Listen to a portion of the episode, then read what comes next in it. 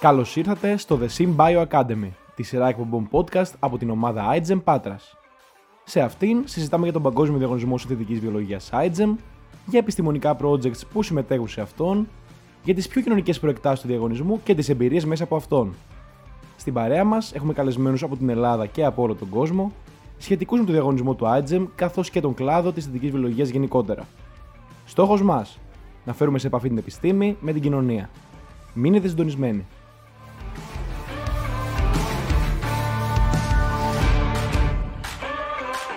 Γεια σας, καλώς ήρθατε σε ένα ακόμα The Symbio Academy, επεισόδιο νούμερο 2 και εμείς είμαστε οι οικοδεσπότες σας.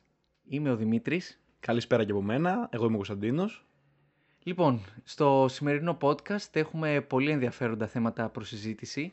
Σίγουρα οι ακροατές του πρώτου επεισοδίου θα αναρωτιούνται με τι ακριβώς ασχολούμαστε σαν ομάδα για να συμμετέχουμε στο φετινό διαγωνισμό θετικής βιολογίας IGEM. Ας αρχίσουμε με ένα backstory βασικά. Γιατί υπάρχει σύνδεση μεταξύ του περσινού και του φετινού project της ομάδας μας. Ακριβώς, ακριβώς. Η περσινή ομάδα μας λοιπόν συμμετείχε για πρώτη φορά στο διαγωνισμό, κερδίζοντας το ασημένιο μετάλλιο, όπως είχαμε πει και στο προηγούμενο Ήταν μάλιστα η μοναδική ελληνική ομάδα η οποία είχε ένα ολοκληρωμένο project και συμμετείχε στο Giant Jabori. Τώρα, όσον αφορά το project με το οποίο η ομάδα μας διακρίθηκε, το project αυτό ήταν το project Hippocrates από τον γνωστό σε όλου μα Ιπποκράτη, τον πατέρα της ιατρικής, το οποίο ανήκει στη θεματική ενότητα Heliostrack Diagnostics. Για να αναλύσουμε λίγο το concept του περσινού project, χρειάζεται να πούμε τα εξής. Σύμφωνα με τελευταίες μελέτες του Παγκόσμιου Οργανισμού Υγείας, η πρώτη αιτία θανάτου παγκοσμίως είναι οι καρδιαγγειακές παθήσεις. Η αιτία αυτού είναι η έλλειψη ισορροπίας στα επίπεδα της LDL χολυστερόλης στο αίμα. Οι στατίνες είναι τα βασικότερα φάρμακα που χορηγούνται για τη ρύθμιση αυτών των επιπέδων, Ωστόσο, το 1 τρίτο των ασθενών στο οποίο χορηγείται το σκεύασμα αυτό δεν επιτυγχάνει αποτελεσματική ρύθμιση με αποτέλεσμα να υπάρχουν πολλές παρενέργειες. Υπάρχουν λοιπόν Δημήτρη γονίδια στο ανθρώπινο DNA που ρυθμίζουν το μεταβολισμό ορισμένων φαρμάκων.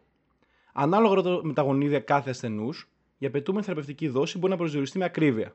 Το γονίδιο SLCO1B1 εμπλέκεται στην πρόσληψη στατινών από υπατικά κύτταρα. Έτσι, παρουσίασε μια κοινοτόμα, γρήγορη και φορητή μέθοδο βασισμένη στο Bentolab, εμπνευσμένη από την ομάδα iGEM του UCL 2013, για την ανείχνευση πολυμορφισμών ανθρώπινου γονιδιώματος που σχετίζονται με τον μεταβολισμό των στατινών. Σε συνδυασμό με τεχνητή νοημοσύνη, μια γρήγορη και ακριβή ανάλυση των αποτελεσμάτων, προκειμένου να διευκολυνθούν αυτά που εκτελεί το τεστ. Ουσιαστικά, κατάφερε το περσινό μας project να συνδυάσει τις επιστήμες της συνθετικής βιολογίας και της φαρμακοδιωματική με την επιστήμη της τεχνητής νοημοσύνης. Ακριβώς. Και το αποτέλεσμα αυτό είναι μια συνεργασία ανάμεσα στο τμήμα φαρμακευτικής και το τμήμα μηχανολόγων μηχανικών του Πανεπιστημίου Πατρών. Βέβαια, πέρα από τα δύο τμήματα που ανέφερα, μέλη της ομάδας ήταν άτομα από το τμήμα βιολογίας, ηλεκτρολόγων μηχανικών και μηχανικών υπολογιστών και πληροφορικής του Πανεπιστημίου της Πάτρας, καθώς και από το τμήμα επιστήμης υπολογιστών του Πανεπιστημίου της Θεσσαλίας. Να πούμε σε αυτό το σημείο Κώστας στους ακροατές μας ότι οι εμπειρίες και τα συναισθήματα που αποκομίσαμε ήταν πραγματικά αξέχαστες. Μάθαμε ε, να συνεργαζόμαστε και να δουλεύουμε σαν ομάδα, διαφορετικοί χαρακτήρες και προσωπικότητες για την επίτευξη ενός στόχου. Ναι, ναι, πράγματι Δημήτρη, και εγώ μπορώ να πω ότι παρότι πέρυσι δεν ήμουν στην ομάδα, από τη φετινή μου εμπειρία μπορώ να πω ότι μιλάμε πραγματικά για εμπειρία ζωής.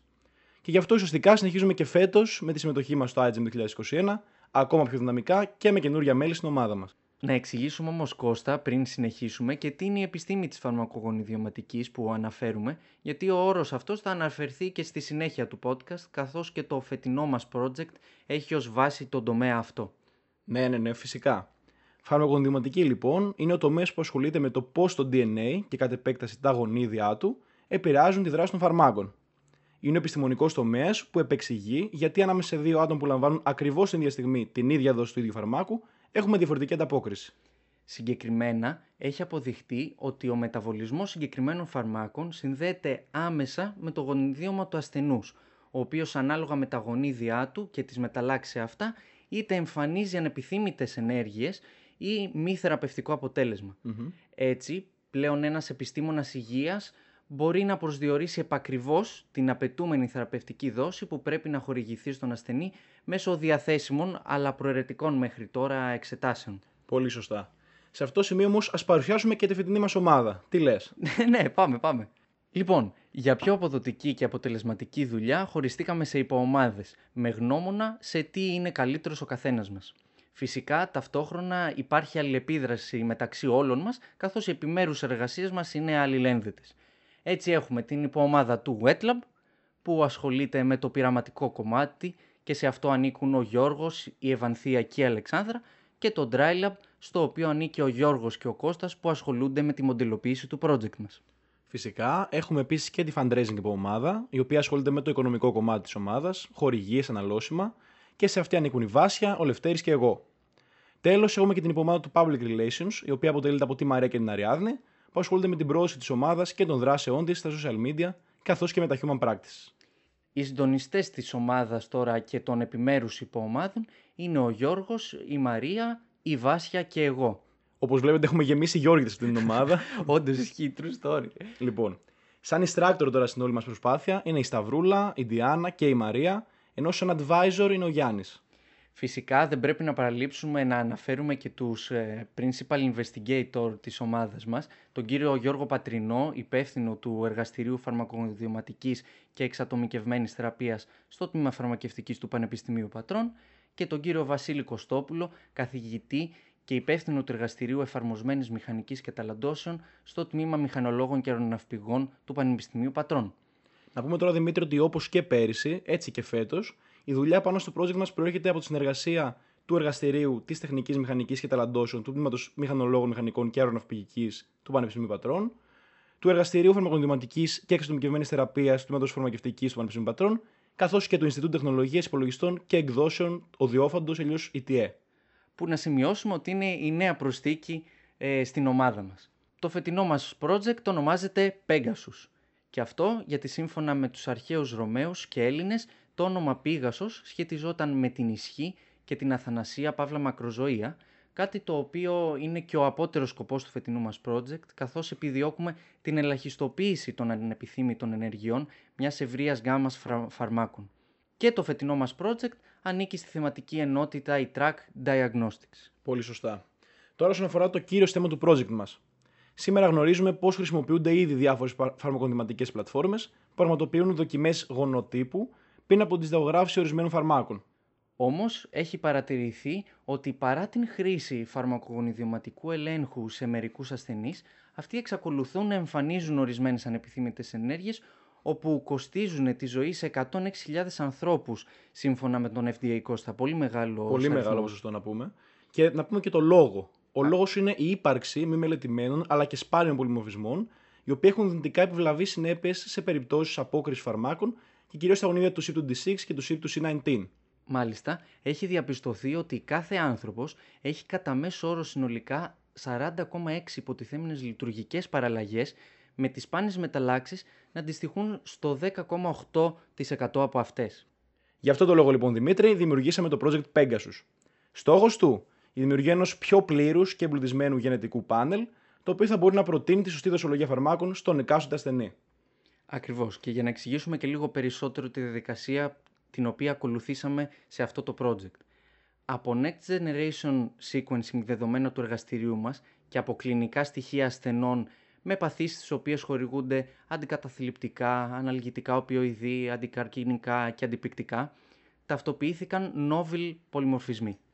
Έπειτα, μέσω in vitro κατευθυνόμενης μεταλλαξιγέννης σε ευκαριωτικά κύτταρα, έγινε λειτουργική επαλήθευση αυτών, δηλαδή προσδιορίστηκε το κατά πόσο επηρεάζουν το μεταβολισμό, την αποτελεσματικότητα των φαρμάκων, καθώς και την εμφάνιση ανεπιθύμητων ενεργειών από αυτά.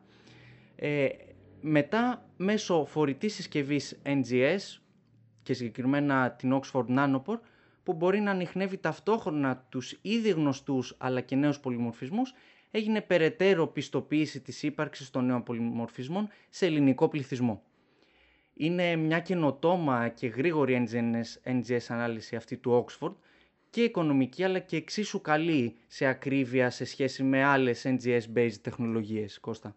Ευελπιστούμε λοιπόν Δημήτρη ότι θα καταφέρουμε να υλοποιήσουμε όλες αυτές τις ιδέες μας, ίσως και ακόμα περισσότερες.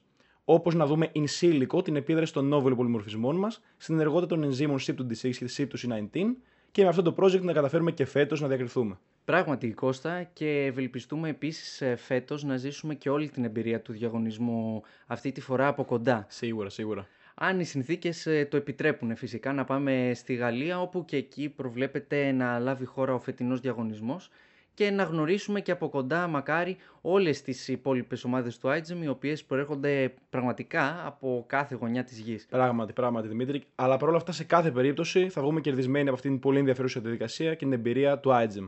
Πραγματικά. Ε, αυτά λοιπόν θέλαμε να σας πούμε στο σημερινό δεύτερο επεισόδιο του The Symbio Academy. Ε, στα ερχόμενα επεισόδια τώρα θα έχετε την ευκαιρία να ακούσετε ομιλητές επιστήμονες από τον χώρο της συνθετική βιολογίας και το διαγωνισμό του Άιτζεμ, καθώς και μέλη άλλων ομάδων Άιτζεμ της Ελλάδας. Ευελπιστούμε να σας φανούν ενδιαφέροντα τα podcast μας και να συνεχίσετε να μας παρακολουθείτε. Σας ευχαριστούμε πολύ που μας ακούσατε στο σημερινό επεισόδιο Stay tuned και μην χάσετε καμία από τις ερχόμενες εκπομπές μας.